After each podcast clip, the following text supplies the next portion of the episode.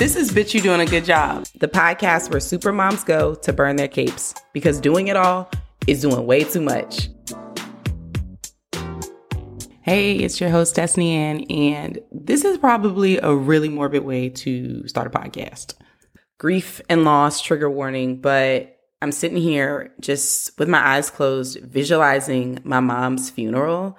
And it was like standing room only. There were so many people at the funeral and person after person, I just heard stories about how much my mom did for them. I'm talking about like strangers I never met in my life or like, your mom helped me get this job or your mom helped me get my kid into college. Like it was beautiful to see that and to know that I have this legacy of giving and openness and willingness. And at the same time, I was like, what the fuck? Like, this is why my mom is in this casket. I mean, of course, so many things contributed, but my mom had a stroke. Her life was in service of other people, so much so that she was so stressed that she did not have the capacity and the time to take care of herself. And before that moment in my life, I was very much the same way. I started working at 15. I had three jobs. I was very much, I don't need anybody. I'll hustle. I'm that friend that you can call if you need money, if you need advice. Doesn't matter what time of day it is. And when she passed away, this was like an instant shift for me where I was like, I'm not going down that road. I want to have as much love and openness and compassion as my mom and I don't want it to be at the expense of my mental health. And so I'm just sitting here like, man, when I was growing up and I saw this Olivia Pope slash Martha Stewart mom that got it all done and still did the dishes and still was a boss, like, if I could go back to then, what would I say to her? And I can see myself, like small, dancing around the house, just being my carefree kid self and just looking at my mom and really seeing the pain and the tiredness in her eyes and just being like, girl, fuck them dishes. like, fuck them dishes. Come here, play with me. Or like, go play with yourself in whatever way play looks like for you. Go do you. Like, stop doing everybody else and just do you. I, uh, if I regret anything, it is the fact that I didn't get far enough in my womanhood journey to be able to say to my mom, sit down, like, sit down. And so today I just want to talk about the concept of buck them dishes, but also what that looks like in a day to day basis and how I am constantly rewriting what it means to be a mother in my home so that I can actually enjoy this process. Like, I wish my mom could enjoy being a mom and a friend and a wife and an employee and a coworker the way that everybody else got to enjoy her. Mm. So that's what I want to share with you today is the things I'm intentionally doing to make sure that I'm still honoring myself in the process of being a mom. I talk a lot about developmentally appropriate expectations when it comes to kids, but I think we don't look at this in context of ourselves and being able to meet ourselves where we are for some reason, we come into this motherhood journey expecting so much of ourselves and from ourselves. And a lot of us haven't done any healing work. A lot of us haven't actually sat down and considered what's important to us, what we value, what support needs to look like in order for us to thrive, and, you know, what we've been through and how it's going to impact us. And so it's very important for me to consistently be trying to get better and trying to grow, but at the same time looking at myself and saying, where am I at? Based off of what I've experienced, based off of my capabilities, where am I right now? And being able to accept that, being able to accept that I am the parent that's experienced trauma. I am the mom that is experiencing grief and loss. I am the mom that is a single parent or whatever comes with your story right now.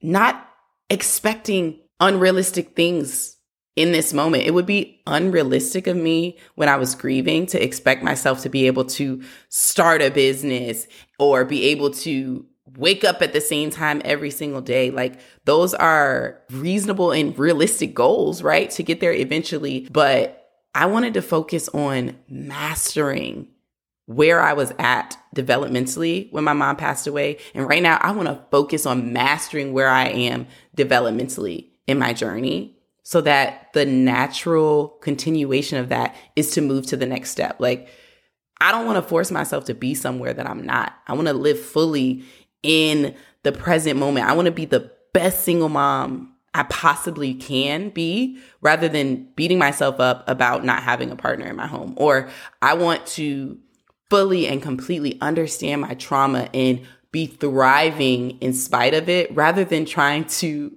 be like the mom on Instagram who maybe didn't experience what I experienced. So I really just want to give myself the same soft eyes I gave my daughter when she was learning to tie her shoe. Like, sis, you're going to get it. You are where you are. You're doing better today than you did two weeks ago. And that's good. Like, that's what I would have told my mom. Like, friend, it is okay that you're sleepy. Who are you fooling, sis? Go take a nap. Please. All right. So, number two, I am really big right now in my life on quality over quantity.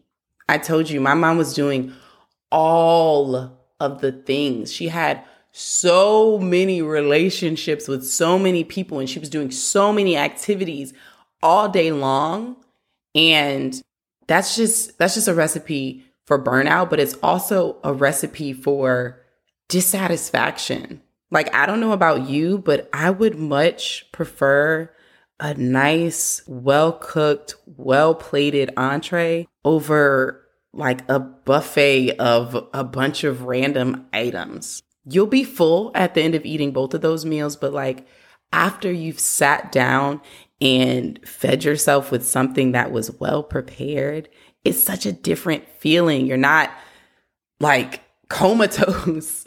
you don't feel gross. Like you feel like nourished, right? You feel nourished. And I think that the things that we are choosing to do are either going to make us feel burnt out or they're going to energize us and nourish us. And of course, our days are going to have a mixture of both. There's just there's just buffet stuff in my life, period. Just that's the way it is. The pickup line, the errands, the chores, helping them with homework. Like there's going to be things that are out of my control. But when it comes to balance, how many things am I actually like, nah, I'm going to do this cuz it makes me feel good. I'm not going to have all these clothes in my closet making it difficult to make decisions in the morning. I'm going to keep the stuff that I feel good in, I look good in. I'm not going to be saying yes to every outing. I'm not going to have my kids in a million different extracurriculars. I'm not going to say yes every time somebody asks me to do something. I'm going to be very intentional with my yes. And I am, as often as possible, choosing high value yeses. So, something else that's really important to me on this whole burning my cape journey is something that I wish I could have given my mom. And that was a safe space to be herself, not mom, not partner, not employee. There was more to her than that, and there's more to you than that. Where can you go to be lighthearted and joy filled and in flow or childlike or completely relaxed and grounded? And then on the other side of that, where is the space where you can completely rage and cry and be vulnerable? And you need those spaces where you can go and not be judged for what is really up with you in the moment. And being able to curate those kind of experiences is really important for your mental health. So I'm constantly asking myself, what do I need? What does Destini want to do right now? And I may not necessarily be at the point in my life where I'm comfortable presenting that 24 7 but I can get up and turn on some 90s R&B and dance by myself. I can geek out and hyper focus on a random subject that is completely unimportant to everybody else that I know. I can go to a drum circle and scream with strangers. Y'all, I'd be doing some random stuff, but I need spaces where it's like, do you be free? Nobody's judging you, sis. And I want to have hella free moments. I don't want those to be uncommon or infrequent because I don't want to resent my kids. I think that's really important. And it makes me wonder if I really knew my mom. I have had conversations with people that knew my mom, and when they describe her to me, I'm like, no, no, you're not talking about my mom who was constantly well dressed, well put together, well spoken. Like, there's no way. And it makes me sad that she didn't have an opportunity to fully be herself or she didn't have an opportunity to make mistakes and it be acceptable or not be like, whoa, what's going on with mom? And so I'm trying to be really intentional with my girls and show them that I make mistakes. The fullest expression of me is not perfect. I can be fun.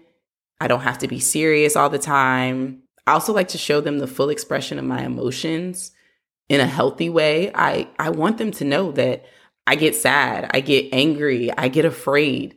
I didn't think my mom experienced stuff like that.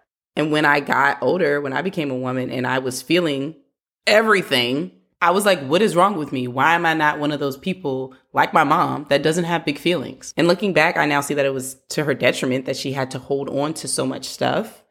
And I just really wish she didn't. Like, I really wish somebody was like, girl, fuck them dishes. You are in a really tough season in your life right now. Ask for help. Which brings me to the last thing that is absolutely not beneath me, and that is asking for help. That is the culture of my life. I will delegate. I will ask for help. I will save my money to get somebody to clean this house before I will go buy some clothes.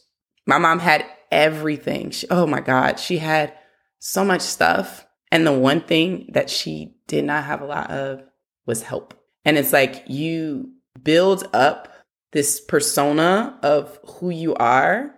And don't get me wrong, like my mom was, she was that chick, period. It was not fake. She she could do everything, but there were also other sides of her. And so she built up this persona that kept everything together for everybody. But then she didn't have the help to actually be able to enjoy that. And I think that her life has been such a lesson for me in honoring yourself first there's not a person, a job, a dish more important than you. It's time for an emotional regulation break. This is a breath work technique that I find to be really grounding when I am anxious. So if you're able to do so, you can do it along with me. If not, try it later. So it's really simple. I just take a really deep breath, but I do it with my teeth together. So I open my mouth, clench my teeth, and take a really deep breath. And I don't know why, but the air moving through my teeth is really cooling to my mouth. And it's like a really weird, calming, euphoric feeling. And so try it. And if it gives you the same feeling, you got another tool in your tool belt. If not, that's okay too. So let's do it together. I want you to just take a regular breath, exhale completely, Now open your mouth, clench your teeth, and slowly inhale. And then slowly exhale. One more time. Slowly inhale. And slowly exhale.